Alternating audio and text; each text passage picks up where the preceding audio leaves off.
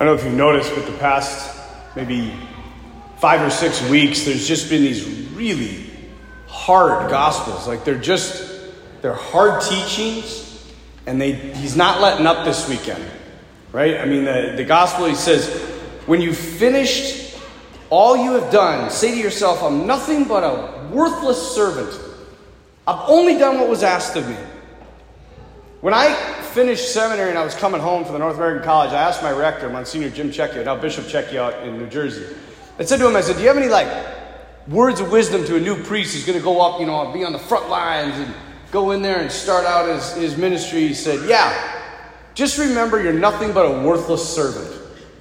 That was, that was like, I'm like, what? Like, he quoted this gospel.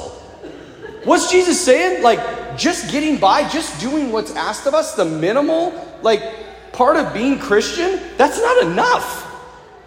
He wants us to go way beyond that. Way beyond that. Right? He doesn't want us to burn like light, he wants us to burn bright. By the way, I made that up in my prayer. Did you hear it? We don't burn light, we burn bright. We're not like Christianity light. We want to be filled with fire, and that's why Paul says to Timothy today Take that flame in your heart and fan it into a, into a fire. I don't know about you, but I'm a huge fan of Superman. Um, now, I'm not talking about the like 1980s Christopher Reeve Superman. I'm talking, oh, no, and I'm not talking about the new terrible Man of Steel movies that they recently made.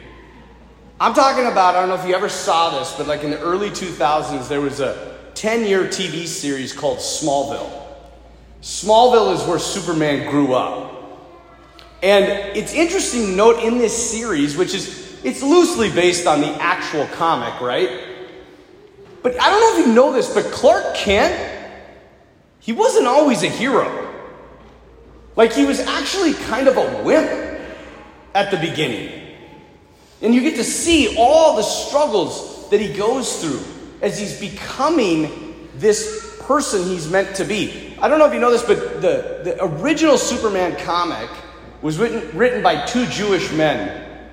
And a lot of scripture is incorporated into the, that original story of Superman. That's why, you guys, there's no good movies anymore. Because nobody bases anything in truth, which is the Word of God. That's why you have such awesome, epic stories that were written 100 years ago, because the Word of God meant something to people and they incorporated it into everything they did. Even these men did. If you think about it, you can't. Do you, do you remember how Superman came to this earth? this is like question and answer. This will be fun. How did Superman get here? He crashed on Earth in this little like spaceship, right? And then he was found by his adoptive parents, right? Think about this. You remember how Moses was discovered? Anybody? He was floating down a river in a little tiny basket, a little tiny spaceship, right? and he was picked out of the water by his adoptive parents, Pharaoh's daughter. Okay? Fast forward a little bit. What is Superman's biggest struggle? He's trying to assimilate himself into a, a foreign land. And he's an alien, like legitimately an alien, right? Kal-El from the planet Krypton. Now, think about the Israelite people. They were a foreign people. They came from Egypt. They came into the, into the promised land and they tried to assimilate themselves into that land. And they were aliens in the truest sense of that word. And then, fast forward even further in the story of Superman, what are the Israelites waiting for? What are the Jewish people waiting for? They already got the promised land. The Messiah. And the Messiah was unconquerable. He was going to wipe out everybody in the name of God, and he was going to fix all the problems. Who does that sound like? Superman.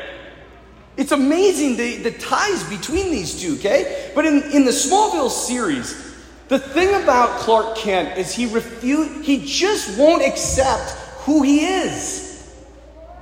He wants to be normal. He wants to conform. He doesn't want to be the hero.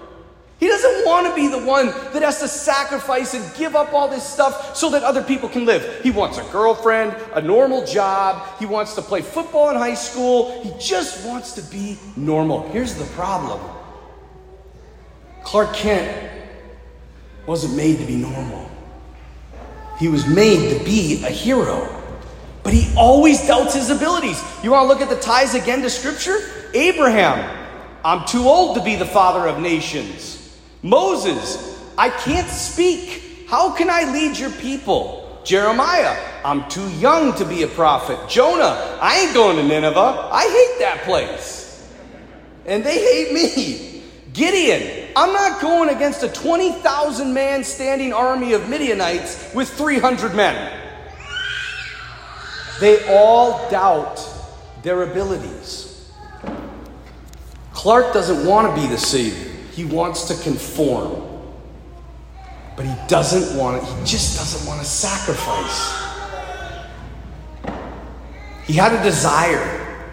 He had all the gifts he needed, but he had to use them. He had to choose to put them in the service of others, lay down his life for other people.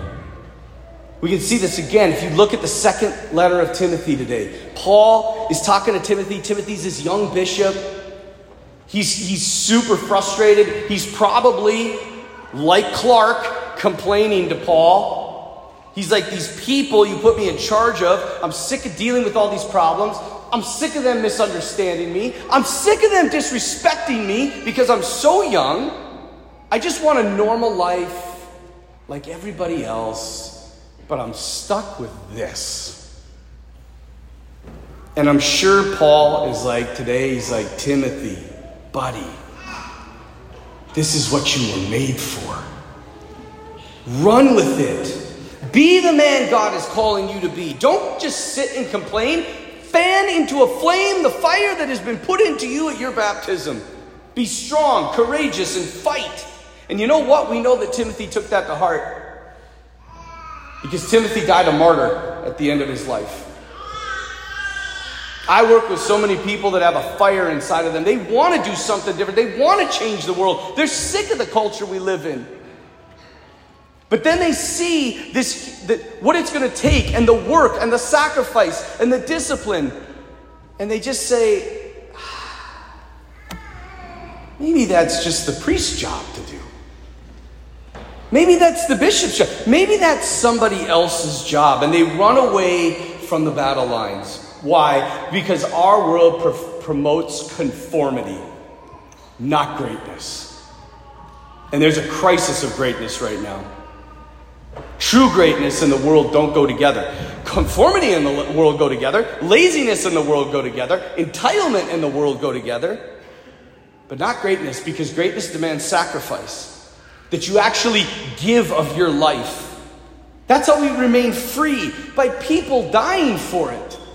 Not conforming, but fighting.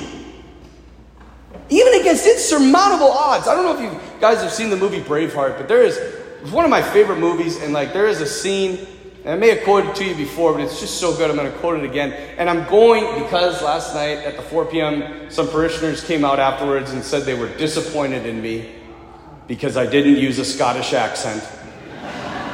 so I'm going to use my best Scottish accent.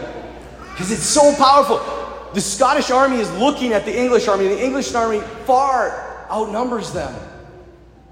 And William Wallace, right, Mel Gibson, he's, he's riding back and forth on his horse, and he looks at these men who are afraid. And he says to them, he says, Sons of Scotland, I am William Wallace. And I see a whole country of my, a whole army of my countrymen here in defiance of tyranny. You have come to fight as free men, and free men you are. But what would you do without freedom? Would you fight? And one of the old soldiers says, Fight! Against that? No, we'll run and we'll live. And Wallace says, Aye, fight and you may die. Run and you will live. At least for a while and dying in your beds many years from now, would you be willing to trade all those days from this day to that for just one chance just one chance to come back and tell our enemies that they can take our lives, but they cannot take our freedom. You're supposed to cheer. Yeah! And then they ride off into the war. It's awesome. Gibson does a better job. I really thought you guys were going to play your part in the whole. But that's fire in the face of evil, man. He wants to fight. He doesn't want to conform. We stand up. We do something about it. We don't just complain. That's what Paul's saying to Timothy. Get it together, man. You've got everything you need. God's on your side. Just do it. How do we do it? I'll give you a few examples just around here. There's a lot of ways that we can do it to make the world better. In your parish, how you can help here? Help with faith formation. Start a Bible study. Help with our marriage prep program. We're gonna we're thinking about starting this program over in the school for the littles, right? That older grandpas and grandmas can come and just hold the kids or read to the kids. Why? Because our world doesn't promote love. And that's what children need is love. Maybe you can do that. Maybe, maybe you can be a reader, usher, server, Eucharistic minister. You can help with RCIA. You can take an hour of adoration and actually pray for the conversion of our country. Maybe you build. You can help build over at the rectory. We're doing renovations there. Over in the school, we need carpenters and help. Run for public office on Catholic principles. I dare you. Join the Knights of Columbus. I don't know. There's a ton of things. But you notice what's not on that list? Sit around and complain. We got enough of that. We've all been given a fire from God. We've been called by God to fight evil and to do it actively. You know what's interesting back to the Smallville series? And so I'm going to tell you if you don't, if you're going to watch it, you don't want to close your ears because I'm going to tell you spoiler alert. This is the end, okay? This is what's going to happen. So Clark, he can't fly. I mean, Superman's coolest power probably is flight. He has a lot of cool powers, and he's developed all of them over the series. He can, you know, blow cold air and freeze stuff. He can laser shoot eyes, and he can see x ray, and he can run faster than a speeding bullet, and he can leap tall buildings. And what else does Superman do? Oh, I know. I'm getting to. Anyway, he's got, oh, he can hear. Yeah, he can hear like long distance. He's got all these powers. And at the end of the series, he basically like comes face to face with evil itself. It's like literally the devil. And he's staring him down and he's looking at him.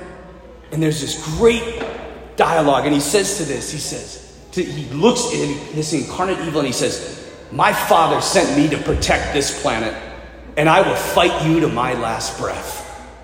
And the evil one looks back at him and he says, There must be part of you that is simply disgusted by how easily these humans fell to me. And Clark looks back and he says, They may not be perfect, but I believe, even in the darkest soul, there is always hope. People want to believe that there's something greater, and it may be easier to hate, but it's stronger to love. And with that conviction, he like lifts off the ground and completely annihilates the bad guy. It's so awesome. You guys got to watch it. I watched it again last night because I just wanted to get fired up for it. Because he finally accepted who he was and what he was called to do. And that gave him power. And that allowed him to soar, literally soar. The high spiritual journey. It's easier to lo- hate, but it's stronger to love. Even in the darkest soul there is always hope. The flame in his heart is the flame that's to be in every one of your hearts. It's the belief that there's some good in this world, and damn it, it's worth fighting for. The truth, goodness, and beauty are worth protecting and upholding and dying for because they're precious to what it means to be human and they're being taken from us. This is the life of self sacrificial love. It's the life Christ has called us to to change the world. Will you answer the call? Will you fan into a flame the fire that's inside of you? Or will you, like everybody else, just conform?